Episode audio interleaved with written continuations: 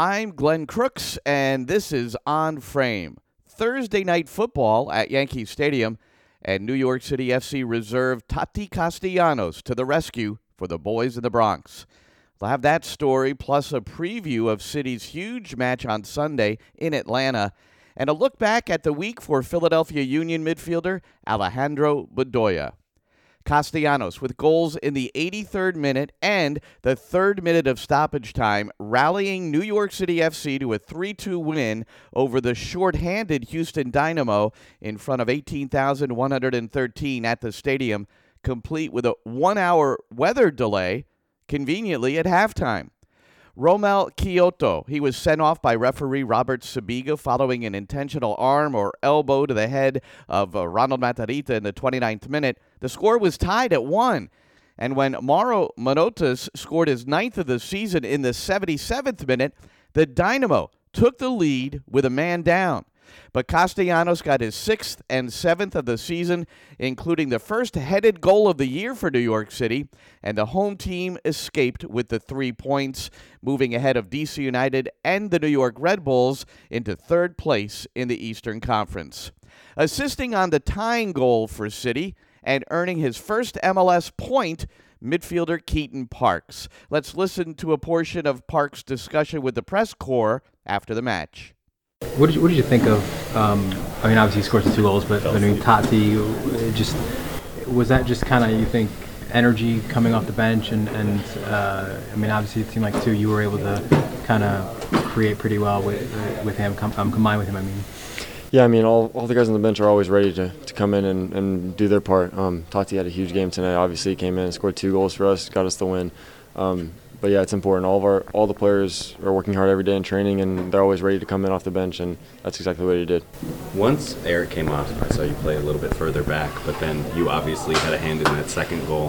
What was your approach to uh, playing against these ten men, and what did Tati ask you to do for the end of that match? Yeah, um, I mean, I was told defensively to play right back, and then when we have, have the ball, to get higher up the pitch, um, and I was just trying to do my part. Um, and yeah, I mean, obviously, I'm, I'm not a right back, but I play, I do my part and do what the coach asked me to do, and then um, yeah, I was happy to, to be a part of the last two goals and, and to get forward and to get the win.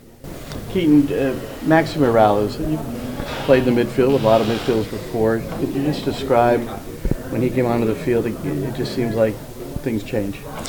Yeah, I mean he's an incredible player, um, and when he's on the field, we, we want him on the ball because he creates stuff. He he's moving a lot. He's always in good spaces, and, and he's again he's just a, a really good player and um, he makes an impact every time he's on the field. It, it, seems like the team has more confidence when he's out there. It just it just seems that way. I mean, maybe. Um, personally, I mean, it's the same for me. We, we we all have a lot of talent, and whether he's on the field or not, I mean, we, we got to play confident and play good. Um, but I mean, yeah, of course, he's a, he's a great player, and it's having him on the field, it's it's more reassuring, I guess, and we can always just count on him to, to give the ball to him, and he'll he'll do something good with it. Keaton, quick, uh, quick turnaround and uh, a huge one against Atlanta. I know um, you're just wrapping your head around this one, but uh, it, it, seems just kind of where, where you guys are in the standings with the games you have in hand. Um, it it kind of has almost like that feel of like a first place game coming up. I mean, what do you think about playing these guys? I mean, every game is important. Um, it's going to be a, a, great matchup uh, away at Atlanta. Obviously, they have crazy fans and everything, but um, every game is important. We take it, take each game just as important as the as the as the last or as the next, and um, and we were going there to get the three points. That's a confident Keaton Parks after playing just 55 minutes in the first 14 matches of the season. He has now started seven of the last eight for New York City. One of the top matchups in MLS this weekend coming up on Sunday in Atlanta, New York City FC versus Atlanta United. They're very tight in those Eastern Conference standings.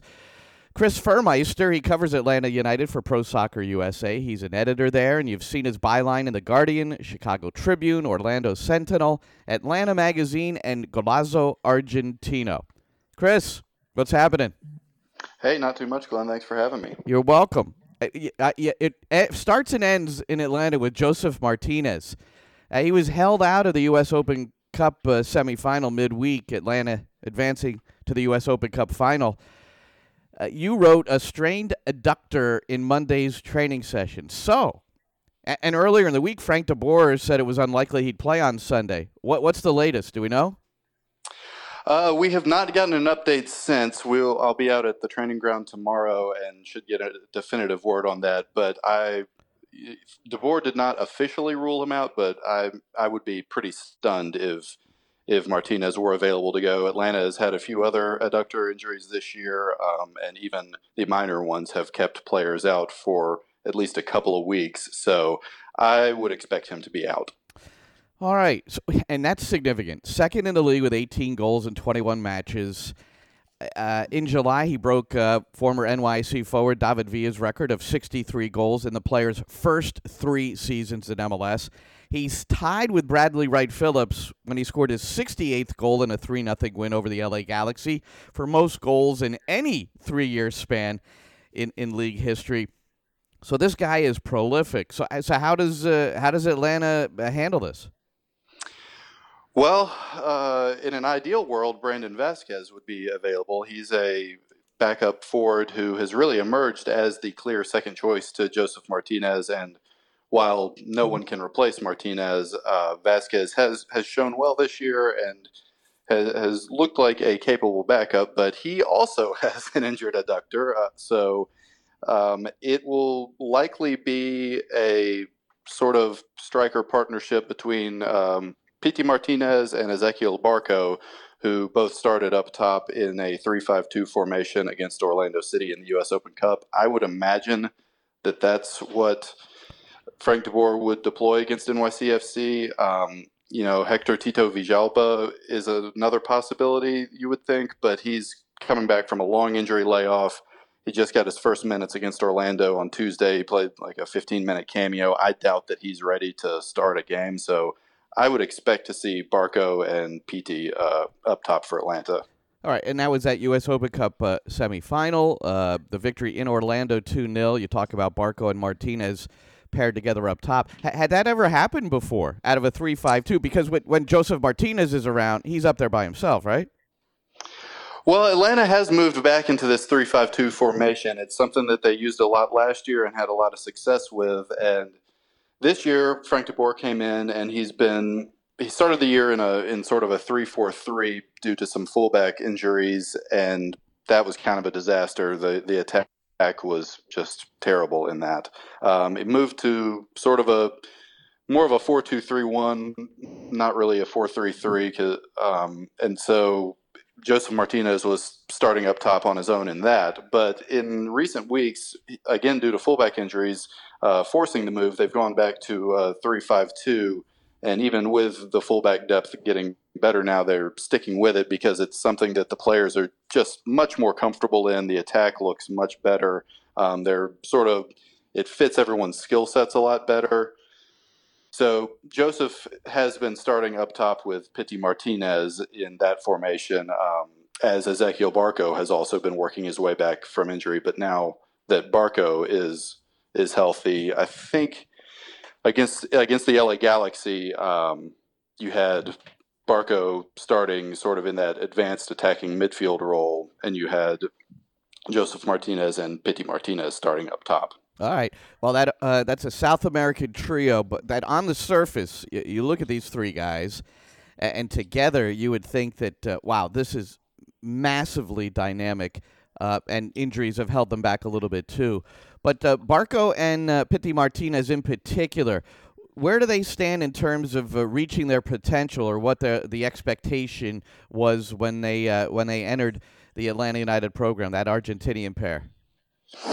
Well, Barco last year was his first year in Atlanta, and it was certainly a disappointment. He was the incoming transfer record um, signing, and he started off the season just not really not doing a whole lot, just not really living up to the hype. And then he had a disciplinary issue in the middle of the year. And by the end of the year, I mean, he was just a guy who would come off the bench for maybe maybe 30 minutes at most, but often like 15 minute cameos. Um, this year, however, in limited time due to an injury and due to his stint at the Under 20 World Cup, he's been pretty fantastic when he's played, and he's really lived up to what everyone expected. Um, he just he sort of, I mean, he's not Miguel Almiron, but he sort of does similar things to Almiron in advancing the ball at his feet once it gets into the attacking half. He can play really good passes. He likes to cut inside from the left and and shoot with his right foot, like curling shots to the far post. and he's really just, yeah, he's he's linking up well with everyone, and it's it you know because he had such a good performance at the under 20 World Cup, and because he's playing well in MLS this year, there's kind of the feeling that well, this might be it for Barco. He might be sold in the offseason for a big number. Um, Martinez, similar to Barco last year, has it's been a tough year for him. He has not at all lived up to the hype of being the 2018 South American Footballer of the Year, Copa Libertadores champion. He's you know, he's spoken ill of his manager to the media. He's said to the to Argentine media that the rumors of him not having a good relationship with his manager are true. Um, De Boer, who is just doesn't does not mince words when he's asked a question. He answers questions straightforward and honestly, and so he has criticized Pity Martinez's play um, because Pity Martinez has not played well. Um, so he's a player who he he was viewed as the Miguel Almiron replacement because Almiron goes out, Pity Martinez comes in in the same transfer window. Right. But they're just totally different players. I mean, Almiron is a guy with an engine that runs box to box. He influences the game all over the field. He tracks back defensively. He's just an absolute burner. I mean, can run end to end through a defense. Pity Martinez is not that player. He does not have the defensive engine, and he's not nearly as fast as Almiron. He's, I think everyone was kind of expecting him to be faster than he is, but um, he, he's not as fast as Almiron at all. He has a very good left foot, but he he often you know will shoot from distance, and he hasn't been too accurate with those, and so he's killed a lot of attacks doing that. He shows flashes of some brilliant passing and some brilliant link up play at times, but you're getting that with a lot of pretty easy turnovers, going down easy, looking for fouls that he just is not getting called. It's been a tough year for him. Yeah, and, and you know if you Chris, if you watched him with River Plate, uh, the comparison to Almiron is uh, essentially unfair. I mean that that was mm-hmm. not the that was not what he was going to to, to bring. But what have what ha- have De Boer's issues specifically been uh, with Martinez? Well, it's been just sort of the, I guess, a lack of energy. Really, it's the he he will he seems to tire as games goes on. I mean, you know, that's part of part of it. But he will start turning the ball over, start making poor passes, and and De Boer has the the comment that that Martinez took particular exception with was, I think De Boer said that he had subbed Pity off in like the 60th minute of a game because he was turning the ball over and it was a danger to the team. Quote. Um, and yeah, and Pity Martinez did not like that, but it's really it's just De Boer being straightforward, and I mean De Boer was right. It was that was absolutely right. Um, but Pity thought that De Boer should have brought that comment to him before he brought it to the media. Um, so yeah, it's just it's sort of a lack of energy and, and a lack of work rate that Pity has shown at times that, that has been the frustration. All right. Chris uh, Fuhrmeister uh, covers Atlanta United for Pro Soccer USA, New York City FC, at Atlanta United on Sunday. And we're talking about Frank De Boer. Earlier in the year, Chris, uh, much like here in New York City, displeasure with the manager. And De Boer, you know, the, the discussion of the attack, it was boring. You know, we know uh, under Tata uh, a season ago, the the exciting uh, Bielsa style, you know, high press, win the ball, count. I mean, it was like two different styles, obviously, with uh, De Boer coming with the Dutch mentality. So, uh, where does that stand now? His relationship uh, between manager and supporters, and I guess I should follow up. Where, where's his relationship with Martinez and the rest of the team right now? But let's start with uh, what happened earlier in the year and where where you think it is right now his relationship with or how the supporters perceive him has certainly improved because I mean it has to considering Atlanta went from being winless in their first four league games to now up to second place in the Eastern Conference into the U.S. Open Cup final, which, by the way, under Tata Martino, Atlanta never advanced past the round of 16 in that tournament. Right. Um, And so- they now have and they have 41 goals now, which you know you, you again I go back earlier in the year where people it was like ah the attack eh, we're not scoring enough, we're not uh, dynamic enough, and that's second only to LAFC. So the goal and obviously Josef Martinez is a big part of that. Yeah, they've started to sto- score goals. They uh, so the way De, De Boer describes it is, like you said, he's he's a Dutchman. He's very European style of he installs the defense first. He wanted to install his defensive fundamentals, his defensive system first. And at the beginning of the year, with playing in the Champions League, a congested schedule, there was not a whole lot of time to train new tactics. So the, basically, all they trained was defense. So they didn't have any attacking ideas. But now, as the season has gone along, he's been able to install more attacking ideas. That he described it recently as you know you you can have a car and you can buy the base model and then you can get options on it. And these various attacking ideas are getting options on it. And now Atlanta has a little bit of that, and especially just going back to this three-five-two formation, like I said, that everyone just sort of looks like they know what they're doing more, and they they they're more confident to to make the right runs and the right passes and just the right moves. And so, And uh, that sounds very similar to what has occurred at New York City FC. It just took time to uh, develop a system.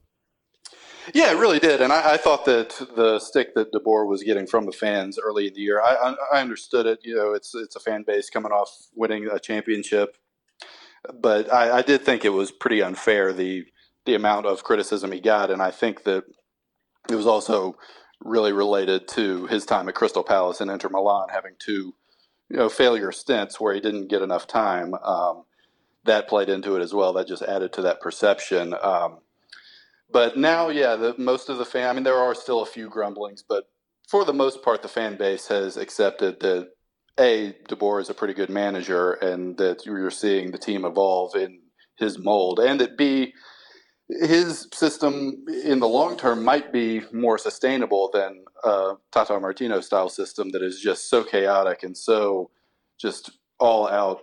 I mean, you know, throwing caution to the wind, like to having some stability. I, I look at Tata Martino versus Frank De Boer as sort of a chaos versus control sort of I, just worldview, and I think that everybody understands that maybe having some control is not a bad thing. Uh, Well, one, Uh, one thing that hasn't happened, Chris, it hasn't impacted attendance. So uh, against the LA Galaxy last Saturday, three nothing win for Atlanta, seventy two thousand five forty eight. Uh, Ibra didn't play. I'm sure that impacted it a little bit that uh, he might be there, but uh, so an uh, MLS regular season record at this point, you know, for a, a club that has gotten seventy thousand plus uh, in the past. For those who have not been able to attend a match there, can you uh, can you describe the surroundings on match day?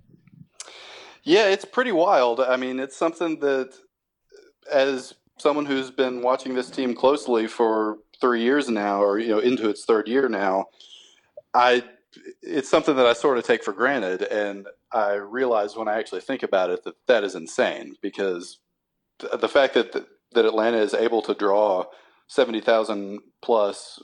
Uh, you know, several times a year. They, they're probably going to do it six times during the regular season this year, and then in the playoffs, depending on how many playoff home games that, that should add to that. Um, it's just it's quite a spectacle, and it's you see Atlanta United stuff all around town.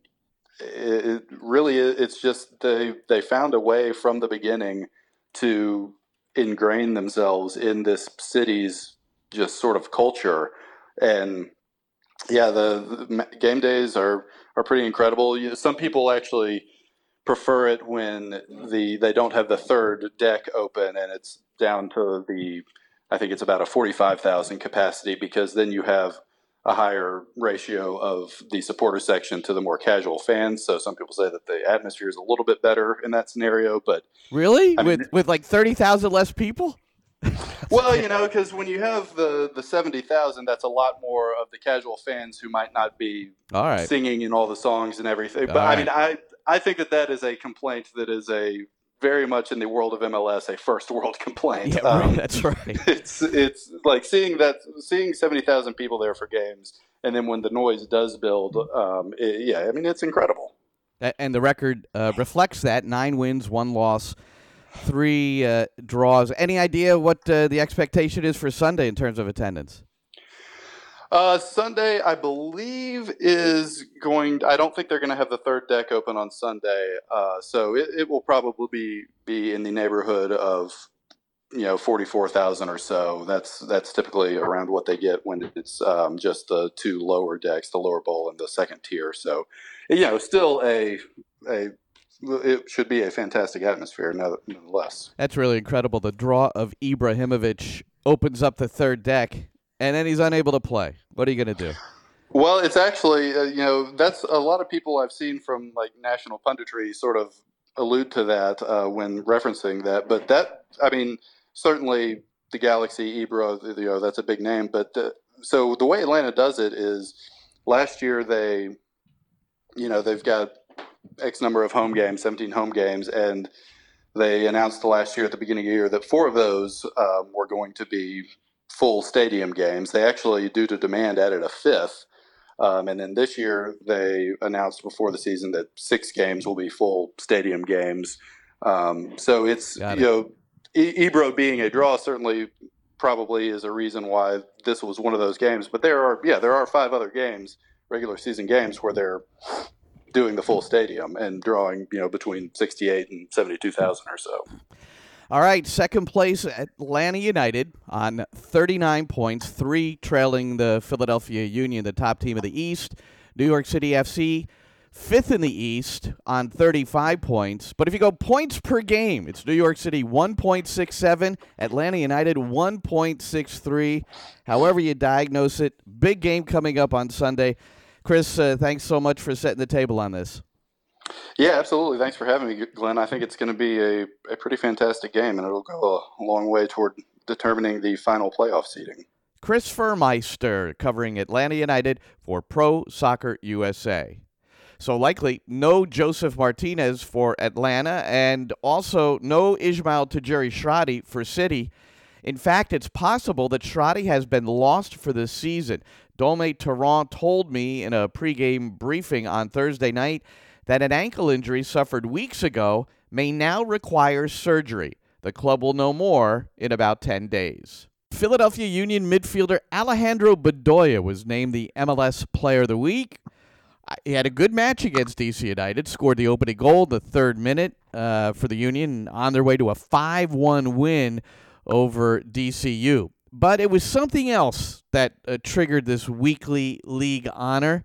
Uh, in the wake of a pair of mass murders within 24 hours in El Paso and Dayton, uh, Bedoya ran to the field microphone after his goal and shouted for all to hear on the FS1 telecast, quote, Congress, do something now. End gun violence. Let's go. This guy was not nominated as a he wasn't a candidate for player of the week, but the, uh, a hashtag developed, hashtag vote Bedoya. It went viral and he won it from a, a, a vote of, of the writers. Joe Tanzi covers the Union for Pro Soccer USA. He was at that match at DC United. Joe, uh, welcome to On Frame. How you doing? Thanks, I I appreciate it. Doing uh, doing pretty well. Good.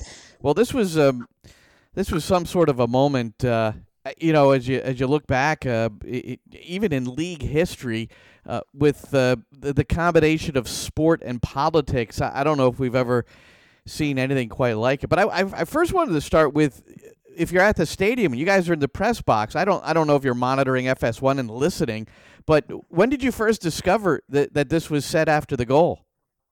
Uh, I think it was about probably five to ten minutes after the goal was scored. I think somewhere within that range. After you know, we're we're on Twitter in the press box enough to to realize uh, uh, it was starting to cause a, little bit of a stir, and so we, we didn't make anything of it uh, from the press box when the celebration was going on because we we didn't uh, have a TV in front of us and, and, weren't really monitoring the broadcast. But I think we found out pretty quick uh, what was said. So social media, Twitter, uh, doing its job, getting the information out, and I guess whether he knew it or not, uh, he set off this social media stampede of support. Now here's a kid that was born in New Jersey, Englewood. His parents, though, are of Colombian descent so they are immigrants, which uh, is a uh, is a stimulus for uh, a lot of discussion. And he grew up in Weston, Florida, which is not far from Parkland, one of the uh, uh, mass uh, shootings over the last year that uh, has certainly left us numb. So it, there's a, there's a lot going on in Bedoya with all this. Yeah, there are kind of a, a lot of layers to it, but you also realize this is a guy who uh, after the Parkland shooting last year, had a had a shirt um, underneath his jersey uh, honoring the victims. Um, so he's obviously someone who's been uh, deeply affected by these personally, not just seeing them on TV and, and wanting to do something. He's there.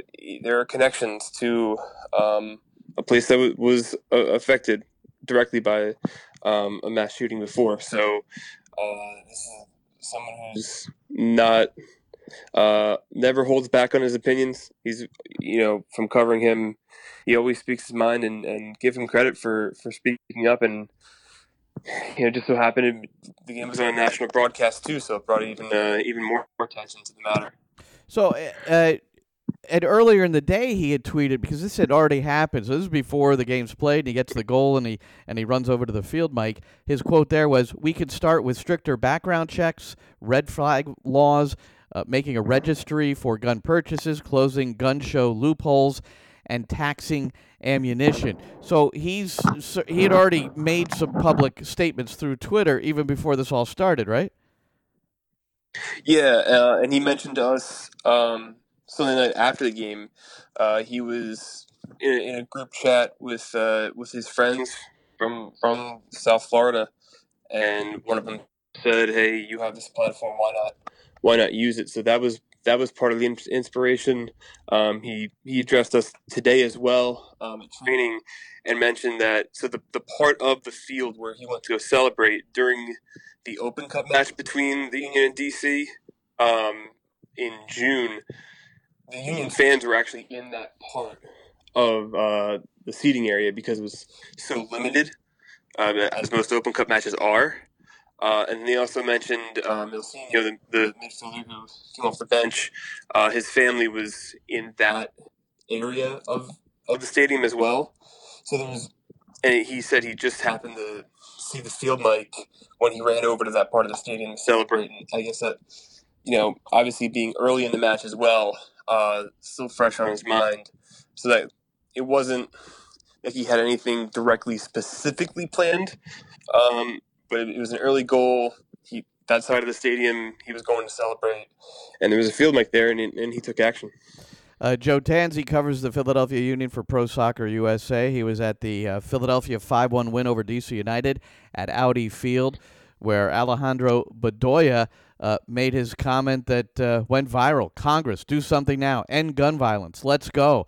How about this hashtag that developed for him to uh, ultimately be named Player of the Week. I mean, it seemed after he, he it's an important goal he scores, but then the um, the, the positive response uh, uh from all this, uh, and not just in the sporting realm, but uh, outside of sports, it really put him in the forefront.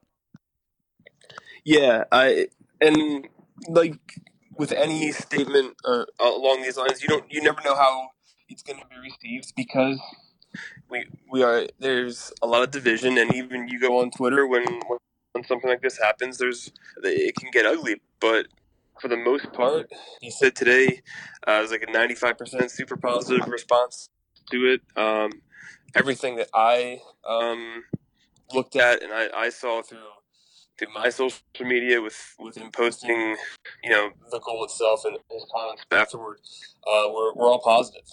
Uh, everyone, not only league wide, but I know it was picked up throughout the nation. Um, and it, it, looked like to me. I didn't see anything negative. It was pretty much an over overarching statement, um, and also he wasn't directly pointing out any party or any you know specific politician. It was just hey Congress, meaning Democrats, Republicans, all backgrounds. Let, let's let's get a a solution here. So I think uh, the way he did it and in the way he's talked about it, very informed uh, since then. On Sunday night outside the locker room and today at training, um, you can tell there's a lot of respect for, for what he's done. And Joe, we mentioned the uh, the Parkland shooting and, and how uh, how close that was uh, to the heart of of Alejandro Bedoya. And we remember uh, that he wore MSD strong at the uh, post match press conference on March 3rd it was in 2018 so again this is this is something that he's you know talked about before. So this is nothing new for him to, to express his opinion on this. Yeah he's um he's had had people close to him directly um related to or excuse me deep, deeply affected directly by the uh, by the shooting down there. So I think that in an issue like this, obviously it's it's something I think all of us agree on that it needs to stop in some capacity. But I think having someone with um, a little more personal effect on it too helps because he's he's it's not just he woke up Sunday morning and decided to be vocal about it. He's been vocal about it for a while. He has these these conversations with with his friends, with you know, family uh, about these issues. So I think it it it, it did make it a, a, little more personal, and also I guess carried a little more weight because he has you know talked about these things in the past.